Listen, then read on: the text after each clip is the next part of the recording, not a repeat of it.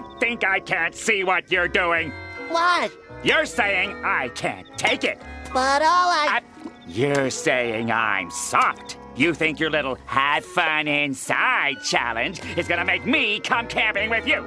But that is never gonna happen. There's no way I'm gonna sit out here all night with you two losers. So get used to it. Okay. Have fun inside. That's it, I'm in. I'll show you camping. Mateys, and welcome to another episode of I'm Ready, a SpongePod Squarecast. I'm your host, Captain Eric, and it is a pleasure to welcome you aboard to another fantastic episode. Uh, I do want to apologize on the lateness of this episode. I have had a bit of a rocky week here, and I will certainly get into that. But in the meantime, I just want to plug both of my social medias because I was able to get a message out in time to the ready crew out there that the episode would be late. So if you are a fan of the show or you're jumping on board for the very first time, then I'd like you to know of my social media. It's where you can get a hold of Captain Eric the quickest and also be told of any updates regarding the show or This Week in Nickelodeon History or any uploads I have coming out. But you can reach me on Twitter at I'm Ready Podcast and on Instagram at SpongeBob Podcast. I usually plug those at the end of the episode, but I figured why not plug it here in the beginning too, just for prosperity's sake. And and in the meantime, while we're also plugging socials and way to contact Captain Eric, I also want you to know that if you ever have a question for the show or a question for Captain Eric, anything SpongeBob related, Nickelodeon related, I have two different emails that you can send in questions to to both respective shows. The first email is for I'm ready a SpongePod Squarecast and anything related to SpongeBob. If you ever have a question or concern, anything for the show, you can send it in to SpongePod podcast at gmail.com. That's sponge P-O-D podcast at gmail.com. And I actually have a question for the snail mail bag that came in. I'll read uh, later on after I cover the camping episode for today's SpongeBob episode. So stay tuned for that. Uh, and if you are a fan of This Week in Nickelodeon History, uh, you can literally just email me at nickelodeonhistory at gmail.com if you ever have any general Nickelodeon questions or if you have any specific anniversaries you'd like me to cover on that show, um, I, I will do so. That's what I'm here for. And I really, truly appreciate each and every one of you who tune in week in, week out to, to check out whatever I'm putting out as Captain Eric. As far as this past week is concerned, and, and to explain a little bit of the delay, I know I don't need to. I, I know that. I'm, I'm well aware, but I strive on, on always being open and honest as the captain here and be transparent. And I'd like to open up a little bit to you guys because it, it does connect to our SpongeBob episode that I'm covering today. Um, possibly my favorite SpongeBob episode of all time. That that is, I don't know if I'm ever ready to put that set in stone, but I might be close to it. Um, this past week, uh, the night actually that I was going to record this episode, I was um, given the unfortunate news of the passing of a, a very close childhood friend of mine, uh, a man by the name of John, and um, it's it's crazy because this episode and the time that it premiered is smack dab right when John and I were the closest in our lives to one another was you know early teenage years. Um, and and of course watching SpongeBob was something that we did. So it's not really a question as to if but um, of when we first watched the camping episode with one another because it, it did happen. Um, I, I just want to say uh, from the bottom of my heart to any of John's family out there, uh, my my sincerest condolences over over this time. But you know, whereas a lot of people, rightfully so, feel sad and emotional when it comes to loss, um, from a very early age, the the one thing that that I always was able to find when it came to loss was the comfort of the memories I have with people and being able to appreciate the the fact that I have those in the first place, you know? That's the first thing when I hear about of of a passing of a friend, of a family member, it's just right now think of all of the good memories you remember of that person and then just consider yourself blessed that you have the number that you do, you know? Even sometimes when it's one, it, it's blessed to have uh, one interaction with someone. It's better than having zero interactions with them. And and I trust me, I've had situations like that where I had friends in high school that I got to have conversations with, and then the next week they were just gone unexpectedly. Uh, but but this one this one hurt in a in a different way because it was such a strong bond at the time. Um, but without going on any unrelated SpongeBob stories about John, um, I do want to leave you with one piece of information. If I could share one thing about John with you, the Ready crew, and, and just to give you a, an idea and the kind of person he was, it's that at the time, one of the things that John and I bonded over and that we enjoyed doing with one another was skateboarding. Skateboarding was was really uh, important in my life. The skateboarding culture, everything that surrounded it, the companies, the the boarders themselves, the brands. I I, I was a sponge for skateboarding and the knowledge that came along with it. And here's the thing: even with all of this love of skateboarding and being able to ride a skateboard almost better than anyone else that I knew, I couldn't really do any tricks on a skateboard. Um, to this day, I I've I know how to ollie. I can tell my mind, I can like my mind can tell my body how to do it. Hey, pal, here's what you're supposed to do. But I've never been able to pull off an ollie on a skateboard. And in my town, there was a very big, close knit group of skateboarders who, let's just say, they weren't necessarily the nicest to someone they perceived as an outsider. Although I just wanted to be involved and learn. Um, but there were a lot of people who just, you know, took that knowledge of not being able to do what is known as just the simplest skateboarding move and and used that ammunition. But John, who was a, a decent skateboarder in his own right, always had my back about that, always made sure I was involved in these these group get-togethers behind uh, our skate local skateboarding shop. They had a, a, a, bowl that was built in that they would go you know back and, and skate in, and John would make sure I, I would get to go back there and and you know made sure he had my back if anyone ever you know got on my case over over my abilities and um and you know there's moments like that and and moments of playing games and the sleepovers and any of the other stories I can come up with those are absolute gifts that were given to me that I didn't expect. Those core memories, as as we've called them, but yeah, those those core memories are gifts that we get to hold on to for the rest of our lives. They're free of charge. You never expect them, but it's just a simple moment that happens in your life that you'll just cherish. And um and any like I said, anytime that I've had to deal with loss, of course there is is sadness and emotion that comes along with that. And and and trust me, I I will deal with that on my own, but man, do I smile and and and laugh and think about as many of the good times as I can when it comes to uh, the, losing somebody. So, uh, rest in peace, John. I love you. Thank you for your friendship. Thank you for everything. And and like I mentioned, this this was friendship that was happening right when this episode premiered, right in 2004. 13, 14, 15 were around the years that John and I were were at our closest. And you talk about a, a big day in Nickelodeon history here on the premiere of the camping episode, which premiered all the way back on April 3rd, 2004. But this episode premiered right before the 2004 Kids' Choice Awards, which then had a big premiere of its own after the show because right after the Kids' Choice Awards at 9:40 p.m. we had the Nickelodeon premiere of one of my favorite Nicktoons, probably my second favorite behind SpongeBob, Danny Phantom. I I don't know about you.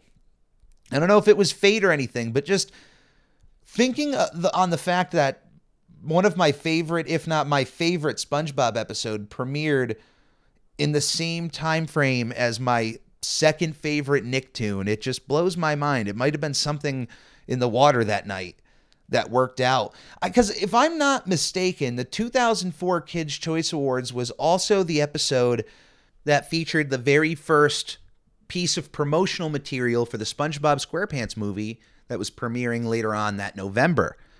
I, I remember watching this Kids' Choice Awards, seeing that little animated bit and and having the the life preserver come up on the sand the SpongeBob SquarePants movie coming in November. I I had the date on the calendar circled in my home just like Squidward has a date circled on his calendar. Look at all the similarities I'm making here. I I knew I wasn't going to go off on many tangents for this episode but um I had that date circled and I literally had a, a countdown of the amount of days until the SpongeBob SquarePants movie. It was it was a big deal. So just seeing in this in this 2 to 3 hour time frame the amount of important core memory moments in my life it's it's incredible. I I I can't speak beyond that. And then uh and then I look at what premiered after Danny Phantom and boy, it's time for us to move on. But in regards to the camping episode, even though this premiered on April 3rd, 2004, it in fact first premiered all the way back on November 13th, 2002, in our neighbors to the north, Canada.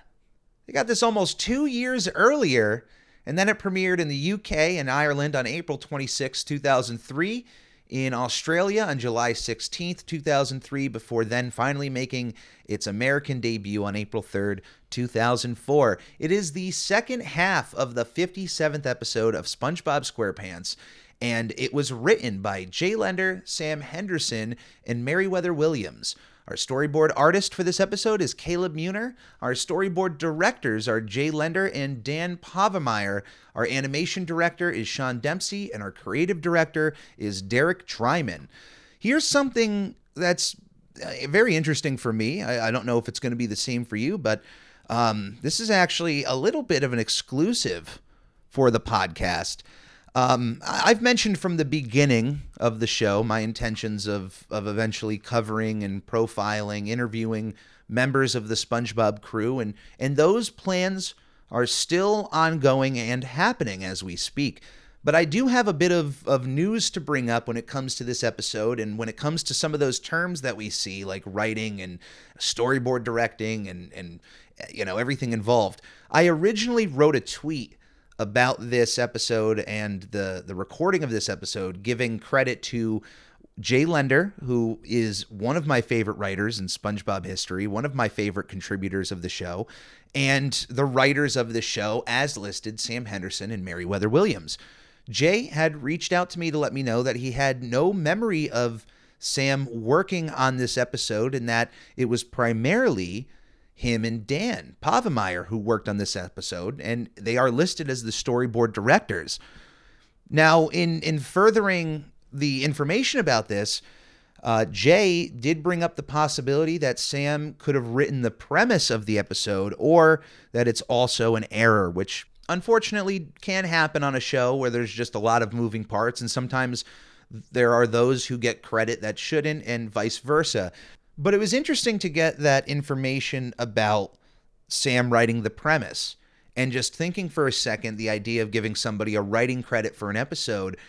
Think about this. Someone could simply write out a, very one two sentence outline of SpongeBob and Patrick go camping, but they're actually just camping out in the backyard and Squidward joins them. If you just write that and a few other people take that premise and then expand on it through storyboards and other pieces of dialogue, hey, you still had a, a hand in helping to write that episode. Therefore, there's your writing credit. So it's it's certainly interesting to know that when it comes to the writing credits of an episode, you know, you could just have a small part, a big part, but you're just you're going to get that credit when that credit is deserved. So Jay himself didn't have any sort of uh, knowledge of Sam working on that specific episode. Sam uh, I, does have a Twitter account, and I reached out to him just to see if he had any sort of memories as far as working on the camping episode. But as of this recording, I haven't heard anything. Of course if you keep listening to the show and I do get any sort of updates about that, I would love to present those to you as, as I'd want to get as much of this information out as possible. Wow, this is an actual first for the Squarecast. This is crazy. Um, this is a, a late edition right before I was uploading this episode. So I sent a tweet out to Sam Henderson to, to get some information um, to see how much of the camping episode he remembers or what he had worked on. And this is a quote from Sam Henderson, who you can follow on Twitter at Magic Whistle.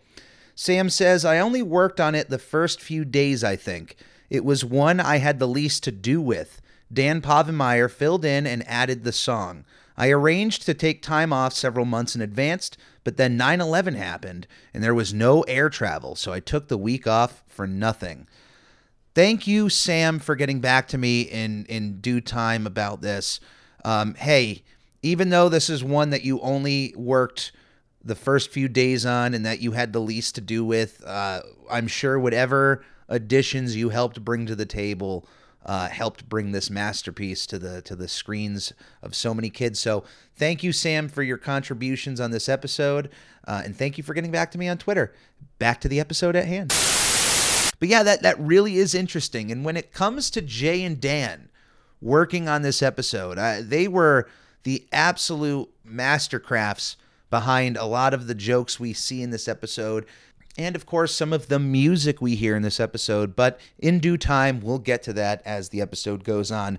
And let's just stop and pause right as this episode starts, because we might have my absolute favorite title card in the show's history. I haven't seen every single episode of SpongeBob, and we will get there. So I'm sure by the end, or once this podcast catches up, that might be an actual definitive thing I could say. But as of right now, up to this point, I don't know if I can think of a title card that can match the camping episode. Beyond the episode that precedes this title card, just look at it. I, you have this this beautiful painting. It's like a, a painting you would expect to see at a Cabela's, or if you went to like uh, a hotel or a motel that was more in the wilderness, and this was something they would have in their lobby. It's just an absolutely gorgeous painting that they didn't need to make. Like they didn't need to put in this extra effort for the camping episode, but maybe you do if you are just going to call this the camping episode. And I think that's bold because it almost is like, well, we almost can never send these characters out camping again because anything is just going to fail in comparison to the, the actual camping episode. But I, could gush about this this title card uh, more than I really need to. So instead, I will absolutely gush about um, the art and coloring of Squidward's house uh, that immediately begins this episode. Just take a moment and pause the outside of Squidward's home. I adore the framing of the house here, and I especially love the coloring of the the window to indicate that Squidward obviously has a light on in the home. We we don't see this kind of uh, set up for Squidward's house very often, um, and I'm I'm talking about just nighttime, a light on. And this might have been one of the first times, but just for some reason, the the composition of this of this outside shot of his home has always. I don't know. It's always been a bit of comfort for me when I see this. It just maybe it's just knowing that once again we are watching one of the best episodes of SpongeBob SquarePants, and I know that uh you know that may or may not make for good podcasting but but trust me there's actually a lot to come out of this more more than you'd think. Uh, and while i'm recording jake the rabbit here just biting his uh, his cage and just staring at me he wants me to keep playing the episode. I keep pausing it but uh, clearly he's upset. First things first we obviously know squidward here has a cup of tea. He's prepared himself a cup of tea he has a book he's ready for a night in because it is officially the start of a weekend where SpongeBob and Patrick are going out camping, and he is prepared for this. But I have to question why is Squidward walking out of his bathroom with a steaming cup of tea? Now, I'm sure there are some of you out there that'll say, well, Captain, it's simple. Squidward made the tea before he realized he had to use the little squid's room, and on his way to, to bed, he decided to take a detour to the bathroom and and clearly just put the tea on the on the counter while he used the bathroom and then went about his business. And to that, I say that's ridiculous.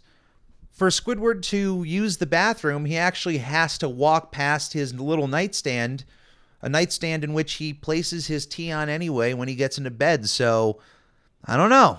Just a little suspicious. Or maybe here's a, a different answer, completely different answer out of left field has anyone out there tried drinking tea while using the bathroom.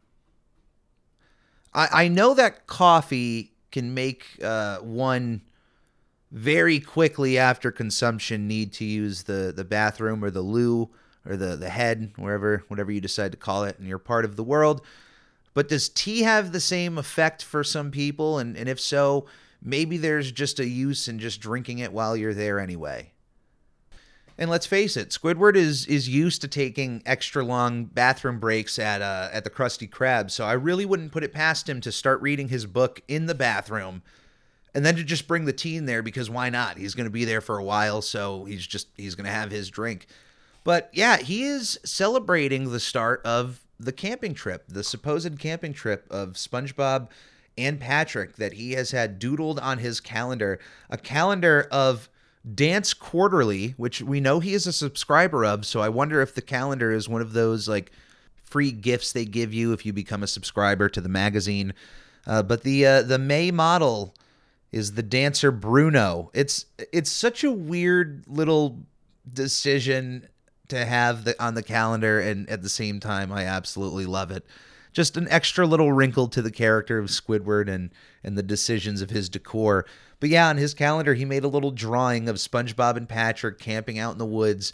And he's excited for it because it's a time for him to get away from all of their laughing and for the possibility for them to get lost in the woods, which would would then make the uh, the vacation from them more permanent.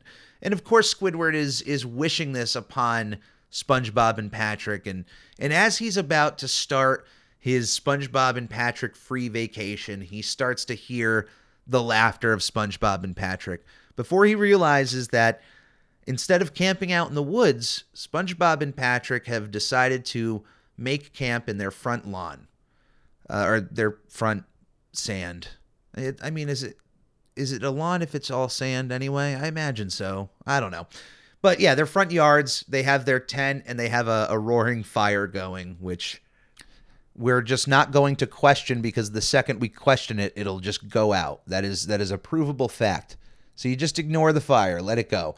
But yeah, Squidward is chastising SpongeBob and Patrick over this idea that camping out in your own yard is not necessarily camping. And I'm sure there are those out there who who agree with that sentiment that it's it's cheap and it's lazy and it's it, it's too comfortable. But I mean, like, if we're starting to get into the nitty gritty of like what is camping, uh, to each their own. I guess it's going to be a subjective thought, but uh, uh, for me, if you're agreeing to sleep on the ground in a tent, uh, does it really matter how close or far you are from home?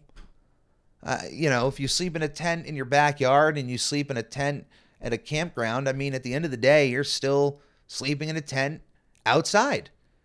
I don't know. It, for some people, it might let them feel a little bit more safer, but still experience some level of camping. There are those out there that, for camping to be camping, you have to go out into the woods and literally make ground, make your fire from scratch, build your area, make your tents, make camp. And uh, yeah, that's that's camping too. Uh, and there are those out there who, hey, for camping, you just need to go to a campground where you can either camp, set up a tent, or you can go in what they call glamping, which, if you've never heard of this term, it is literally the combining of the word glamorous and camping. Because to go glamping, what you do is if you look up any uh, any campground in your state or in your area, um, most likely on that campground they have trailers and campers and usually cabins that you can rent just like you would a, a motel room.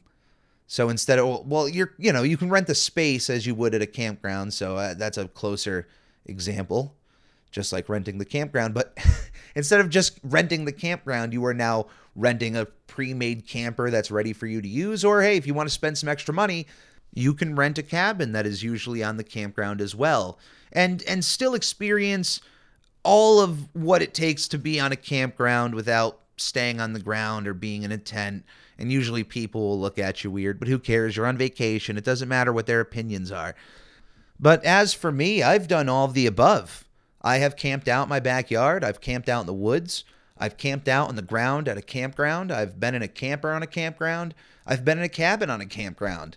Um, for my for my first few times, uh, my parents brought me to a campground, um, and it was just, hey, pitch your tent. Here's your space.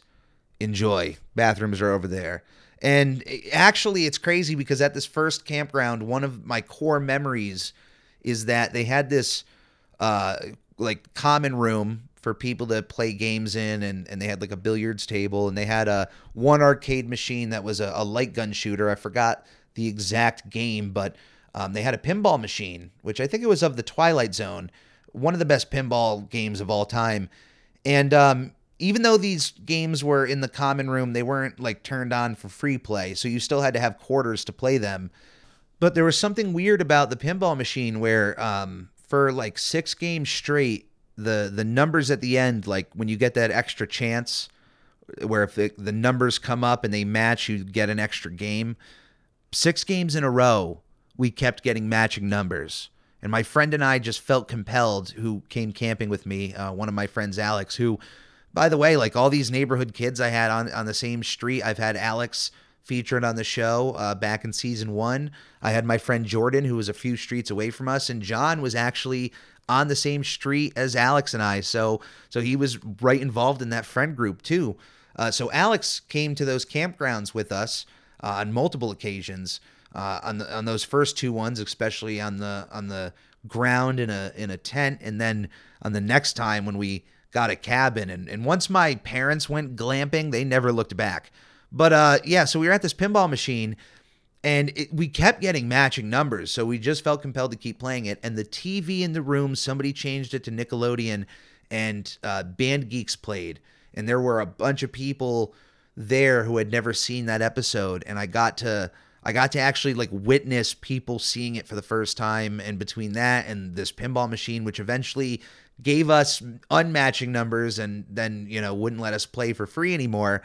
Uh, but yeah, it's weird little core memory like that. Once again, I didn't plan on on remembering that moment or that time, but I do.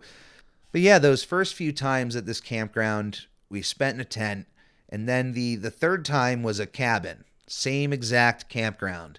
Um, but from that moment on, that was our last time. The third time in this cabin was our last time at this one campground because for the next 10 years or so, the only campground that my parents would ever go to, and it wasn't a yearly thing, it was almost every other year where there would be a week at a, at a campground, but the chain of Jellystone Park campgrounds, I don't know how many there are in the country, but there's at least two different ones within driving distance of New England, and uh, we've gone to to both of them. And I love those. I'm a sucker for for Yogi Bear and the partnership with the Hanna Barbera brand.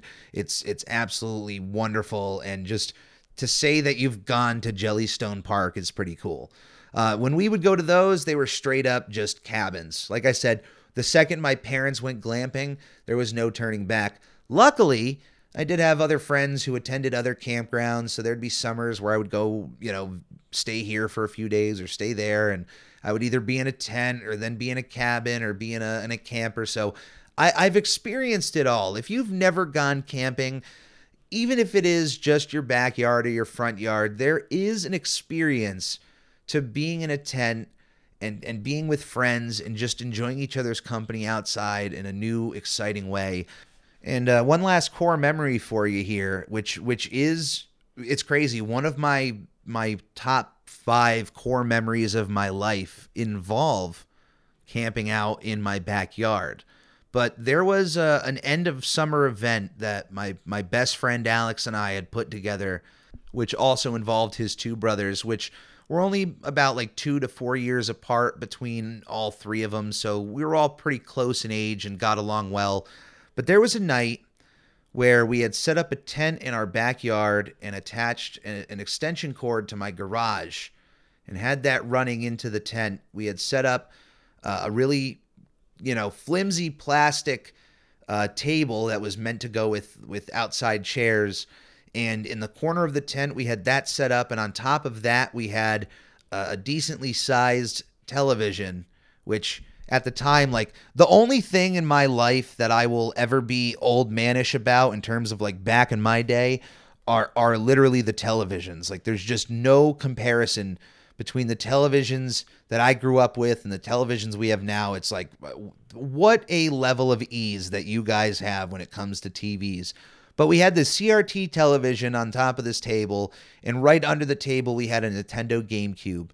And from 6 p.m. at night till 6 a.m. in the morning, we did not sleep an ounce throughout that entire night and played almost every GameCube game I owned at the time, um, including Animal Crossing for the GameCube, which is my my absolute favorite version of Animal Crossing. It's not going to have the same level of customability as current day Animal Crossing, but there's there's just a level of charm with that game that hasn't been replicated. Um, one of the moments of that game that you can only find if you play it very early on in the morning because it, it is real time based is meeting the ghost Wisp, who then, you know, if you help him do something, he then helps your town in some way or gives you a gift. And I had never got to experience Wisp before, and, and we all we all did this on this one night, this one camping adventure in our backyard. And it's a moment that, like I said, it's a top five core memory. That night, playing the GameCube on that little television in that tent, the four of us not getting an ounce of sleep. I even think the next day, John came by to, to see the setup and, and continue to play GameCube games outside because it was just such a rarity to happen. But uh, it's a moment I will never forget. And it just adds to the fact that when I see episodes like this, it just brings back so many good memories of camping, any of the activities that come along with it, and the people that you spent that time with which is very much in line with what we see in this episode. There there is a level of excitement from SpongeBob and Patrick when they find out that Squidward is going to join them in this in this adventure. You know, they don't they don't know that they're probably creating a core memory themselves. Um, now, when Squidward finds out that SpongeBob and Patrick are camping out in the front, he obviously couldn't just move on with his night and continue to read his book. He he had to actually go outside and interject his frustration at SpongeBob and Patrick at their choice of camping. To Squidward, you pitch a tent in your front yard, it's not camping. There's too much of a comfort level to it. Um, to SpongeBob and Patrick, they're on the opposite end. Camping is camping. I got to agree with that. I mean, come on, you're still putting yourself in somewhat of an uncomfortable situation. And yes, you are close to home, but think about this. That that's even crazier. You have your bed right inside of your house your comfy bed, the warmth of a blanket, and you're choosing to go sleep out in a in a sleeping bag, out in a tent on purpose? Who's going to give you grief over that? Le- leave those people be. But here's the thing with Squidward. He always finds himself in these situations and it's usually because of his emotion that he ends up making situations for himself even worse when that's obviously not his intentions. But for this kind of situation, it's it's something that I uh man, if I ever really needed to feel like Squidward, it was upon rewatching this episode. Um, the whole plot takes off in the fact that Squidward chastises SpongeBob over his choice of, of camping location. And once he, you know, says his piece and is going to move on with his night, SpongeBob just says the phrase, okay, have fun inside that sets something off in Squidward. It ticks him off because in that just that one simple phrase, have fun inside, the kind of person he is, and I gotta say, I like I I feel this. I kind of understand this in a way. I, I don't know what that says about the captain here, but um Squidward's inflection is that he he takes that as a as a jab. Like what? You're saying that because I can't I can't handle the outside world. You can't think I can't even camp out in my front yard. And uh, he like he comes back at, like offended that SpongeBob would say have fun inside like that. As if it was some sort of reverse psychology into somehow getting Squidward to go outside and camp with them as if he couldn't handle it. Like SpongeBob and Patrick don't think he could camp. And it's like, okay, Squidward, uh, who like okay man you're good but i the whole idea of uh of hearing a phrase like that and then just filling in the blanks in your head i've i've been in those situations i i have certainly i have taken offense to things in my life that I shouldn't have in the moment. You know, I, I think in, in certain situations when you lay your, your thought process out, some people can understand, uh, and certainly other ways some people don't. They're like, man, you really jumped to conclusions there, huh? But uh, I I feel for Squidward in this situation. There there was an air of of snobbiness in the way SpongeBob said it, like have fun inside. I I can kind of see where Squidward was coming from, but then at the same time, I'm like, you're digging your own hole here. You say you don't want to go camping and you say that you don't want to get caught up in all this reverse psychology, but then you, you let it happen anyway, which I, I guess is classic Squidward. But Squidward runs into his house and comes out with an impressive level of camping gear ready to go. Like he has the, the massive backpack, the, the sleeping bag, uh, how you would expect somebody to go actually walking out into the woods to go camping. The fact that Squidward not only has this gear and that it's ready to go at least tells me that the, the man has, has gone camping at some point or based on the fact that he didn't really even get his remote controlled tent to work. Maybe he bought this stuff with the intention to eventually go camping, but then had never had the opportunity. Squidward seems like the kind of guy who would who would certainly buy something with the intention of using it once or like, oh, that'll be good to have just in case. That looks really cool, and uh, and then just buys it or just to make himself look good to people like oh yeah i own camping gear. I go camping all the time and it's just it's a facade. I i would expect squidward to have a facade like that because he just doesn't seem like the guy to just go out camping but he he impressively does still have the equipment ready to go. Um, as mentioned before he had a uh, remote controlled tent that i guess would would pitch itself automatically uh, a tent pitching a tent. Giggity! And of course, the tent idea just fails miserably anyway, and Squidward just decides to go with this idea of just sleeping out under the stars. Now, that is something I can't really think back on to say that I've done. Like, I have slept outside, but it's been in a tent. Um, I think the closest may be in a in a more open tented area where it's like not necessarily a, a gazebo or maybe one of those kind of uh, like build your own type gazebos. I mean, that's still, you know, in a covered space. So I literally have never slept just in a sleeping bag under the stars. I, I don't know how many out there have done that, but if if you can recommend it to me, I'm I'm all ears. I'm not going to go with Squidward's idea here simply because it was a a failsafe when his tent couldn't be pitched. Giggity! But once we get the the camp out of the way, once the three have have made camp, it's now onto the camp activities, which if you can think of what is like the one activity that you do when you go camping, I, I think unanimously most people would agree that it is the making of s'mores. S'more what? No, no, you want a s'more. I haven't had anything yet, so how can I have some more of nothing? Shut up! You're killing me, Smalls. Probably my my favorite tradition of camping, which if, if you've ever seen pictures of me, that that is a very obvious fact about the captain. I, am no I'm no stranger to the to the s'more and uh, the requirement of s'more of s'mores once you've started. And uh, yeah, a lot of this uh, a lot of this weight here definitely was attributed to s'mores as a child. I don't I don't have them as often now as an adult. It's like the the level of effort to go through is a lot. You know, if you got a good group with a fire, of course it's good to get all those supplies, but as a as an individual, I don't go out and like, hey, I'm gonna get a box of graham crackers and some chocolates and some marshmallows. I totally could. I have the car and the money. I'm just not gonna do it. But uh, but yeah, as a kid, like s'mores were my absolute favorite thing to do.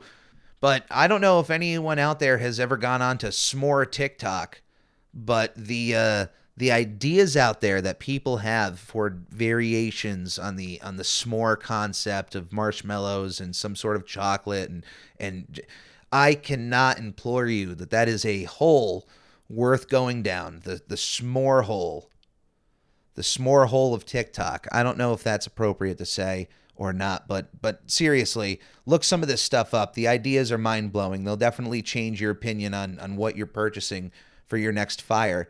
But yeah, they, they get the fire going, and it's really adorable. This little scene we get of SpongeBob and Patrick pretending to be astronauts playing with marshmallows, and uh, the the simple visual look of SpongeBob, Patrick, and Squidward sitting around this fire with marshmallows. It, there's something comforting about it. The the act itself in real life is really comforting to me. Being at a fire, having marshmallows with friends, making s'mores.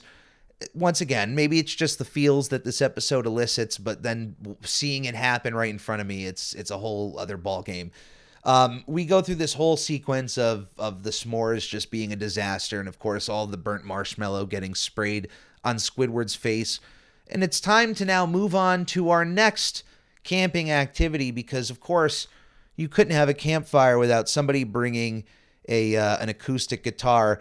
A joke that would would later on get brought up in the movie Role Models. Um, I think Paul Rudd makes reference of like, oh God, there's like every every every campfire has a guy bringing out a, an acoustic guitar, and here's SpongeBob bringing out an acoustic guitar. But here's the difference: SpongeBob is not just singing any old classic campfire song. He is in fact singing the campfire song song because it is probably one of the most classic SpongeBob songs in the show's history and one of the most singable right behind the show's intro theme. I, I mean, I don't think you could get a, a crowd to easily sing a more notable SpongeBob song than the theme song, other than the Campfire Song song. The song was written by Dan Povenmire and Jay Lender, with writing credits also given to Michael Culross Jr., Michael Walker, and Carl Williams. Um, the the song is notable for also appearing in the Family Guy episode "Road to Rupert," which uh, Dan Povenmire, who wrote the song, was also a director on that Family Guy episode, which then you know gives the idea on on how he was able to get clearance for this song to appear in that episode. Um, SpongeBob isn't really made fun of in this sequence, and it's just a nice little moment of of Peter watching SpongeBob, and we get to see SpongeBob and Patrick in the Family Guy animation looking like themselves, which is still really cool. And then hearing them singing the uh, the campfire song song. Uh, according to Jay Lender on Twitter, in the original version of the song, there was originally a second bum bum bum, which would have caused Squidward's brain to uh, pop out of his head, but that uh, that gag was cut for time. Another note about this song from Dan Povenmire. In a 2020 TikTok video, he revealed that in the original version of this song, he wrote that instead of Patrick trying to keep up with singing with SpongeBob of the Campfire Song Song, he would instead be saying letters, letters, letters as SpongeBob is just pointing to to the words on the on the page there. And it was Jay Lender who suggested to Dan that uh that you know he changed it to where Patrick is just trying to to keep up and and Dan later admitted that Jay was absolutely right about this and he thought it was funnier that way. So little insight to the writing of the the song here which is just an absolute classic. Uh, you, you can't get more classic of a SpongeBob song than this. Um, I can't think of another song, like even as popular as Sweet Victory is, I can't think of another SpongeBob song that kids at the time would sing in school or that you could get other kids to sing. It was like the theme song and the campfire song song. Uh, there were so many times in middle school and high school where this was brought up and people would just sing it. It would bring smiles and everybody loves this. I it's to me the quintessential campfire song and uh, and I can't thank all those involved in in its creation for it.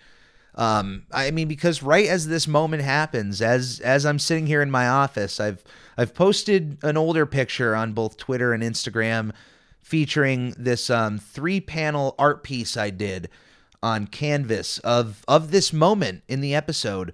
Uh, there's a scene right before SpongeBob sings where you you see Squidward, Patrick, and SpongeBob who is sitting on this log, sitting in front of the fire. SpongeBob has the guitar out and I took three different canvases and and captured this moment um, so that the three of these, when they hang on a wall, captures this scene. It's it's probably one of my favorite art pieces that I've ever done, and I I can't tell you where the inspiration came from, other than my love for this episode, but I finished this art piece within like two days. Um, I'll post more high quality pictures on on both social medias for anybody listening to this to check them out later. Um, but yeah, it was made with, of course, starting out with pencil, then eventually uh, Sharpie marker, then going on to alcohol marker, and then going on to spray paint, which then is just the crescendo of the entire piece. Um, one of my favorite art pieces, and it was one of when I moved into this office, it was one of the first things I, I had to figure out where am I going to hang this up? Um, before its its place in my office here, it was actually in the kitchen of my previous home. It just kind of fit with the color scheme of that kitchen, but uh, I can't express my love of this song and its sequence and its place in this episode enough. I, I there's just something about it. I, I don't know what it is. It's just uh, it's a very comforting sequence here. And I, I don't know if any campfire feels the same if this song isn't played. But if you're gonna bring out an acoustic guitar around the captain at a campfire, you better have this uh, this banger in your repertoire. Right after we we get this moment of the campfire song song, we move on to the second kind of half of this episode. Because up to this point, we have our characters camping, we've involved them in some camping activities, but where's the real meat and potatoes of this episode? What's really going on here? And it's what happens when Squidward decides, well, it's his time to play some music around the campfire, pulls out his clarinet and starts playing it pretty badly, which is is par the course for uh, for poor Squidward here. But SpongeBob desperately has to stop Squidward and shoots a marshmallow right through the clarinet, right through this wood instrument, right down to the windpipe of Squidward. Uh, to stop him from playing the clarinet, because as he warns Squidward that apparently playing the clarinet badly is one of the big ways to attract a sea bear. That's right. I mean, you you've heard of sea lions and you've heard of sea horses, but you got to watch out for the sea bear. And not only is playing the clarinet badly one sign of attracting a sea bear, there's in fact multiple signs of attracting a sea bear that our friends SpongeBob and Patrick have learned from Fake Science Monthly, a magazine that in 2022 doesn't seem that far fetched as something you would see on the newsstand that that people would buy and and listen to. Like the magazine could call itself fake and be open about it, but you would still have people believing in whatever they write in that magazine. I I mean, come on, it's 2022 and there are still people out there who get fooled by the onion. Like the onion being satirical should be as a fact for most internet users as Google being a, search engine. Like the fact that that's a, a piece of knowledge most people know, it should be hand in hand at this point. And I honestly wouldn't put it past people to pick up an actual magazine called Fake Science Monthly and just believe in whatever is written in it. Now, another magazine that is brought up in this episode is the Bikini Bottom Inquirer, which is a play on the National Enquirer, which if you've never seen this magazine, this this newspaper, it's a it's a sight to behold. They're well known for featuring cover stories of like really outlandish situations that they're presenting to you as fact and I'm I'm not sure if they've ever had a cover story come out to be true. I'm I'm sure there are those of you out there who who might let me know that like, hey, you know, that celebrity did turn out to be an alien or or they did turn out to be a Mothman, but the National Enquirer is known for that kind of news. Now, there used to be more of these kind of newspapers in the past that would feature those really outlandish headlines of like so and so is an alien, so and so is a Mothman. Um, now these days, it's it's more uh, tabloidy, like like celebrity kind of news that that seems really out there but more realistic like more grounded so that they have at least somewhat of an attempt to get your money. Um, but the bikini bottom inquirer is very much like the classic inquirers that i remember seeing as a kid of just stories like aliens partying in las vegas and, and exclusive photos but uh, apparently someone in bikini bottom is talking about their apparent marriage to a sea bear and being open about it. Now, we do get confirmation that sea bears exist. Uh, so somebody out there could be telling the truth on their on their marriage to this creature. But apparently, other than playing the clarinet badly, a few other known ways to attract a sea bear are waving a flashlight back and forth really fast, stomping on the ground, eating cubed cheese, which I, I wonder how they were able to find out about that uh, fact when it comes to sea bears, because it, it, seems to be a, a true fact. Uh, wearing a sombrero in a goofy fashion, uh, wearing a hoop skirt, wearing clown shoes, and screeching like a chimpanzee. These are apparently all things for you to do to attract a sea bear. Um, hey, that's not that bad of a list.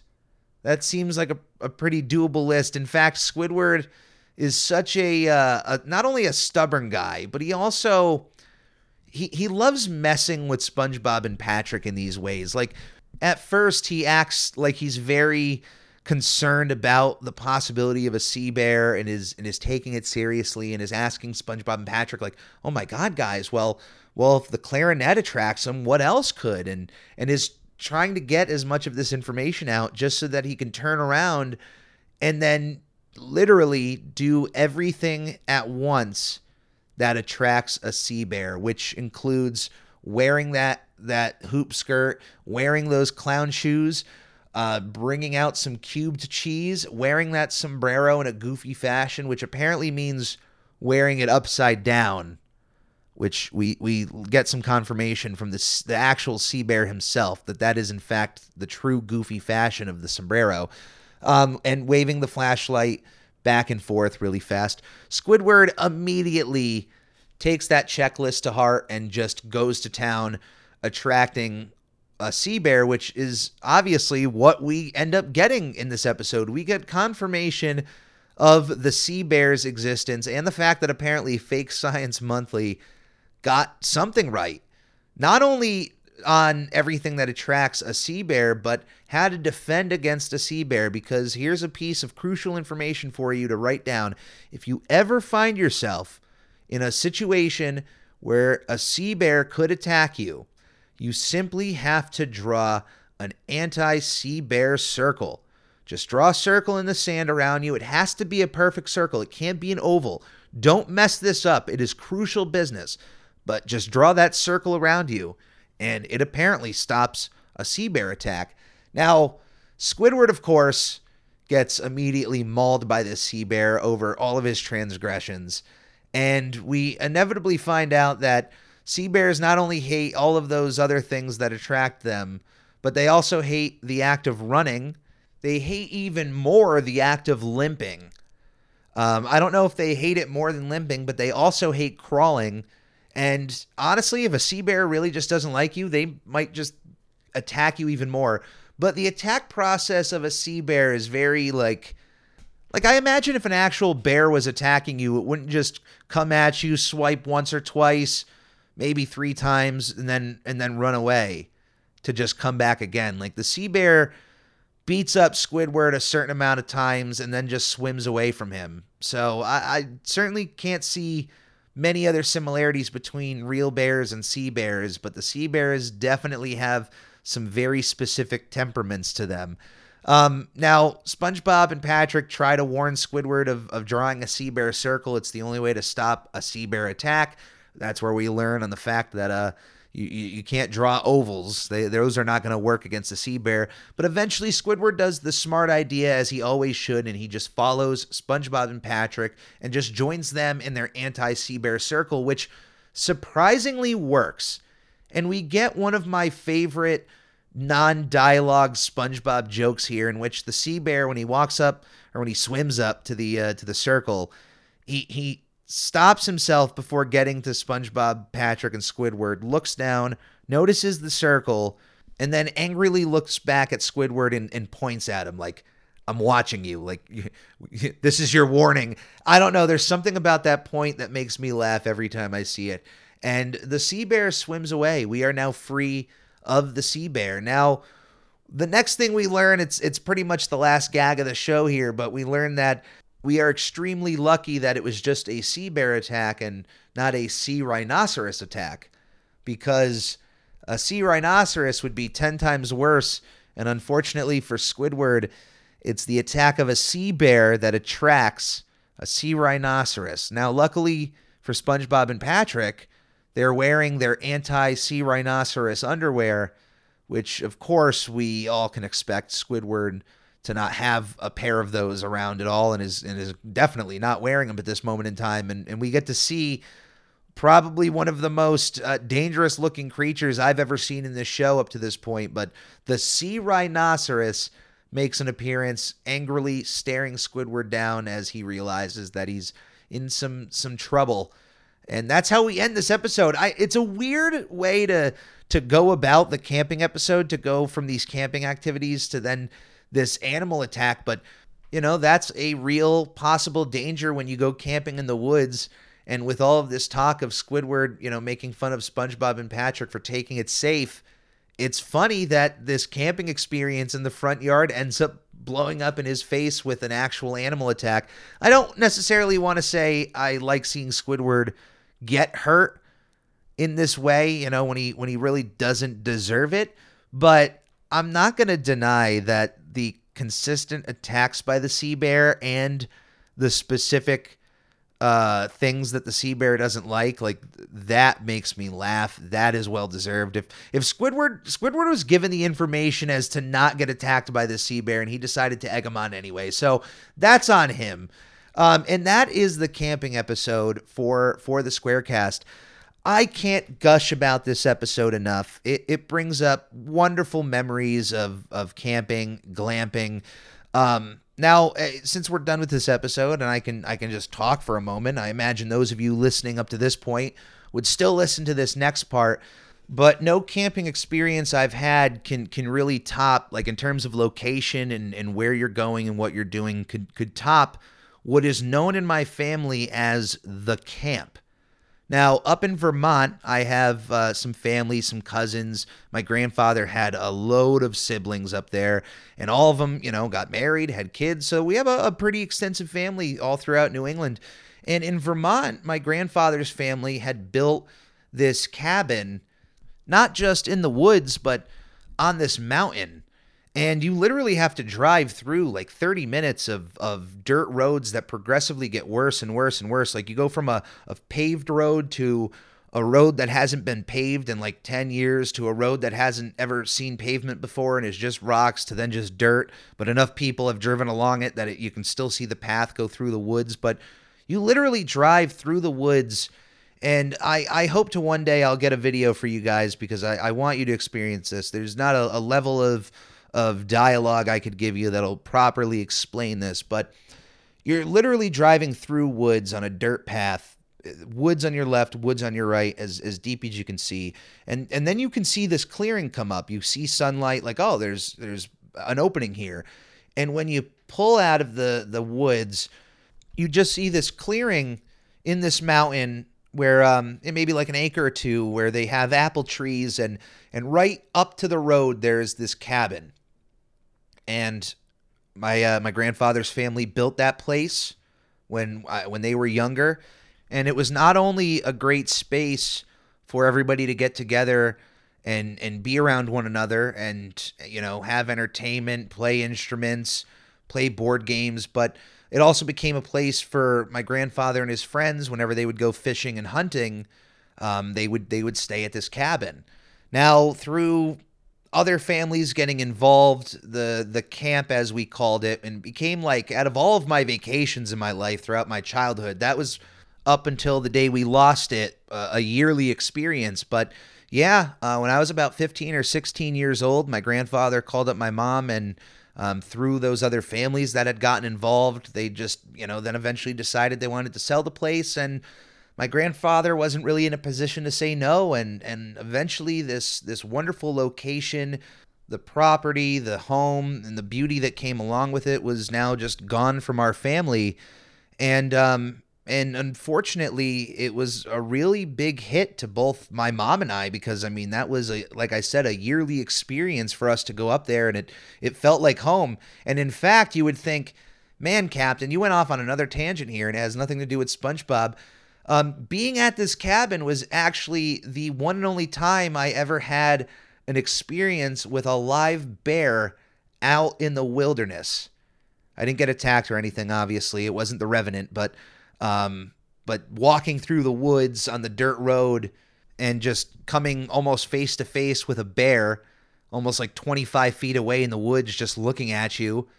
And you just have this moment of instant fear of like, do I run? What do I do? Your mind is just racing. I was with my mom and my cousin, and, and we just looked, and and yeah, there was nothing else that happened. The bear probably just went along its business, but um, man, it just the level of experiences that come from the thought of the camp. As of today, though, there, there is actually a, a silver lining to this gray cloud I brought up. I'm obviously not going to bring up just a downy here of, of this wonderful location that my family ended up losing on. But after my grandfather and those other families sold the camp, it went on to uh, another family or two before landing in the hands of its current owners, Jerry and Flower, who are an absolutely wonderful couple. They're some of my favorite people on this planet, and I don't talk to them very often, but knowing who they are and what they've not only done to the place, the area surrounding it, but also what they've done for my family, um, knowing the history of my my grandfather and his family up there at that location. When my grandfather passed, they not only let us spread his ashes up on the property, but they ended up building a little memorial bench in his honor right near that spot. And it, it's little things like that that just like, hey, if I can't be a part of that property and and go there and know that it's it's a part of my family, if there could be other people experiencing that place and thriving in it, it's it's a couple like Jerry and Flower. So if you're out there and you ever listen to this, Jerry and Flower, uh, this is nice shout out to you. Thank you so much. I love you guys. Um, and and that place means a ton to me. And it's like once again, that's just another camping related memory that just sprouts up from this one episode. Now, you may not have camping related memories uh, in your own life, but that doesn't mean that there isn't a SpongeBob episode out there that might elicit some strong feelings of nostalgia that you have of something you did in your life. And that's what's beautiful about an episode like this. For you know, for me specifically, of course, it brings up a lot of camping related memories and memories associated with other people. Uh, but I'm sure if it's not the camping episode, if you're a SpongeBob fan out there, I'm sure you have an episode that there's something that the characters do or they say that immediately elicits emotions from from your past or brings up memories of what you've done those are always nice to have and it's it's really nice to be able to create memories with those around us. Um, we have a short amount of time on this planet and it's it's really nice to be able to spend that time with others to create moments that you might not know in the moment it's happening but you're creating moments that you'll remember for the rest of your life. Um, what I would implore you to do, if you're still listening to this episode, um, I want you to find a friend that means a lot to you. Even if it's a friend or someone you just haven't spoken to with in a long time, it is completely okay to to lose track in life, but I want you to reach out to a friend for me and just tell them that you love them, tell them what they mean to you even if it is someone that you had two or three years of a connection with in your life and that was it, that's still a strong amount of time to, to have a connection with for somebody. And I really think it's important for us to, to hear more of those moments that we mattered in each other's lives now than than when it's too late to be able to tell someone. So it really doesn't take much to to let somebody know what they meant to you. And um, and given some of the recent events in this world, I, I don't think that time would be wasted in that in that action.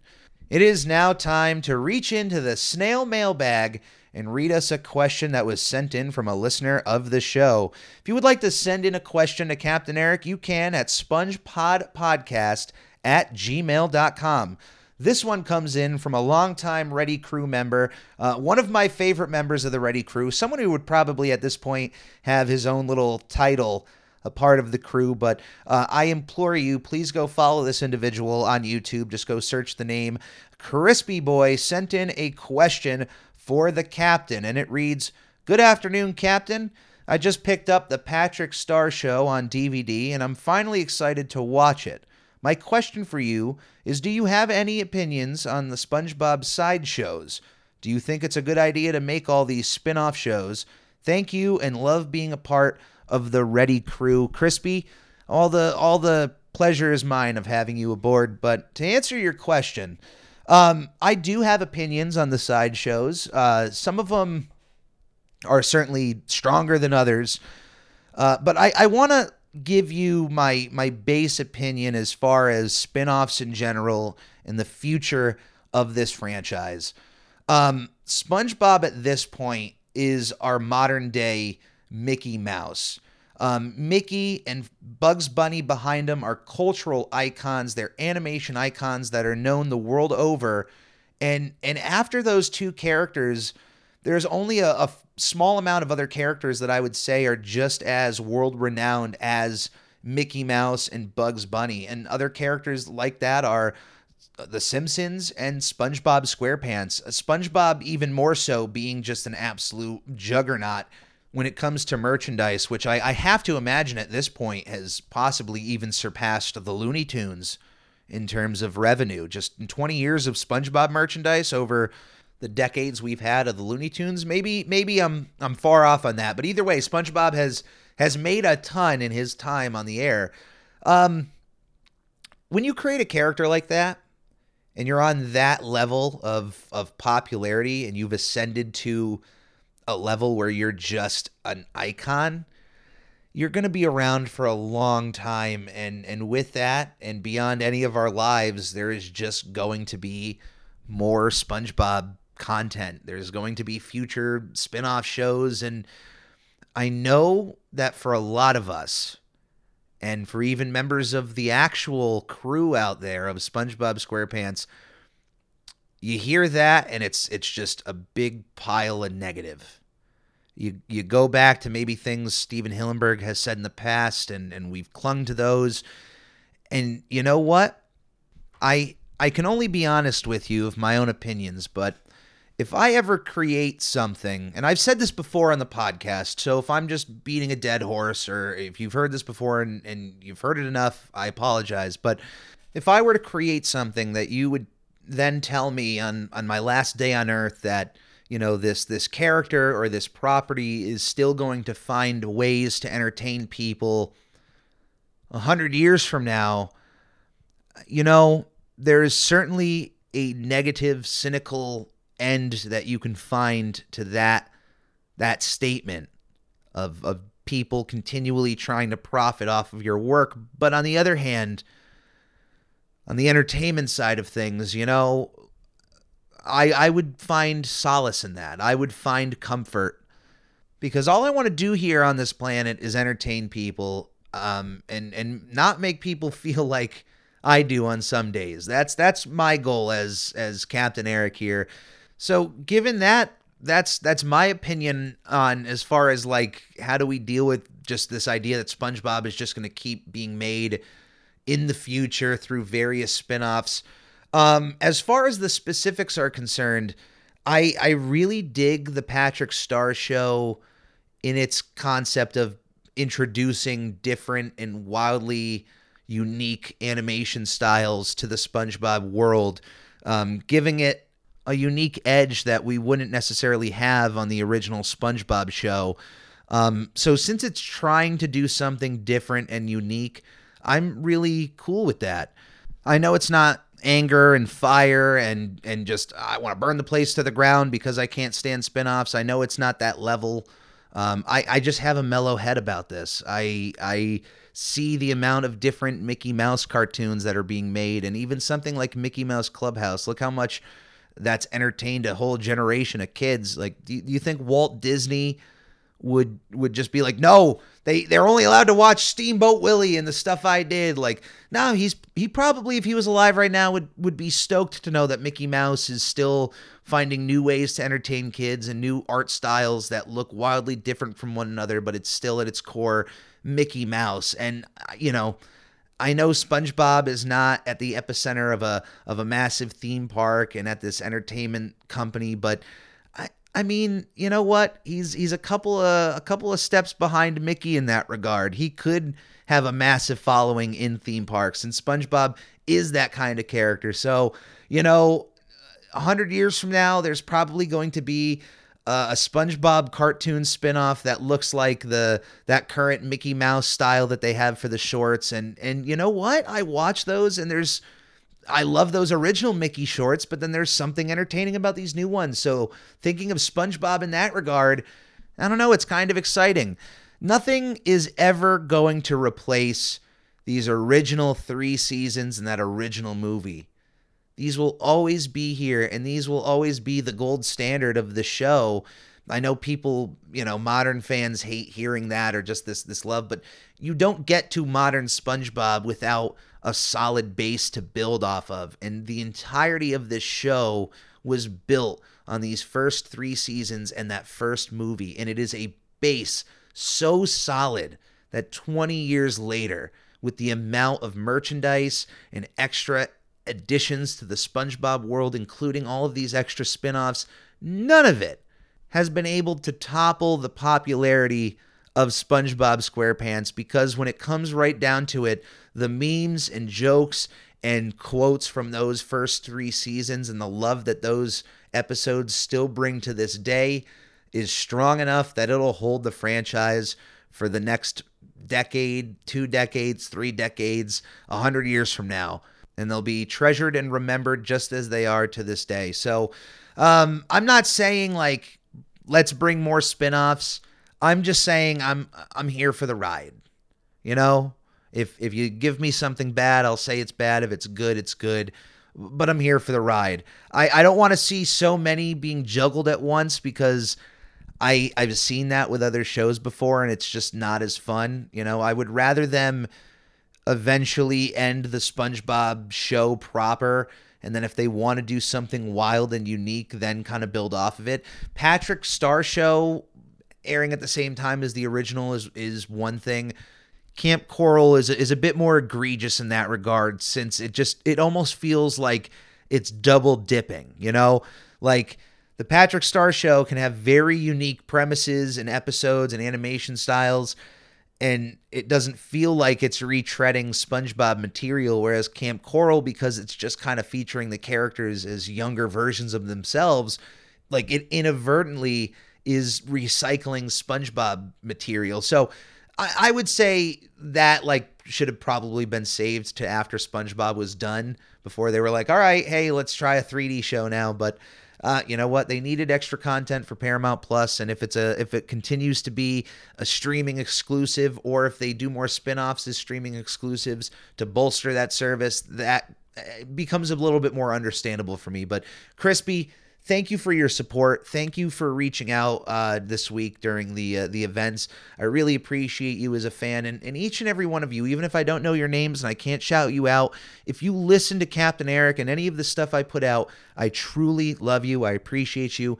Thank you for being a part of the Ready Crew. If you would like to write in questions again, SpongePod, P-O-D, SpongePod Podcast at gmail.com. I would love to read out more of your comments and questions. That is going to be it for this episode of the Squarecast.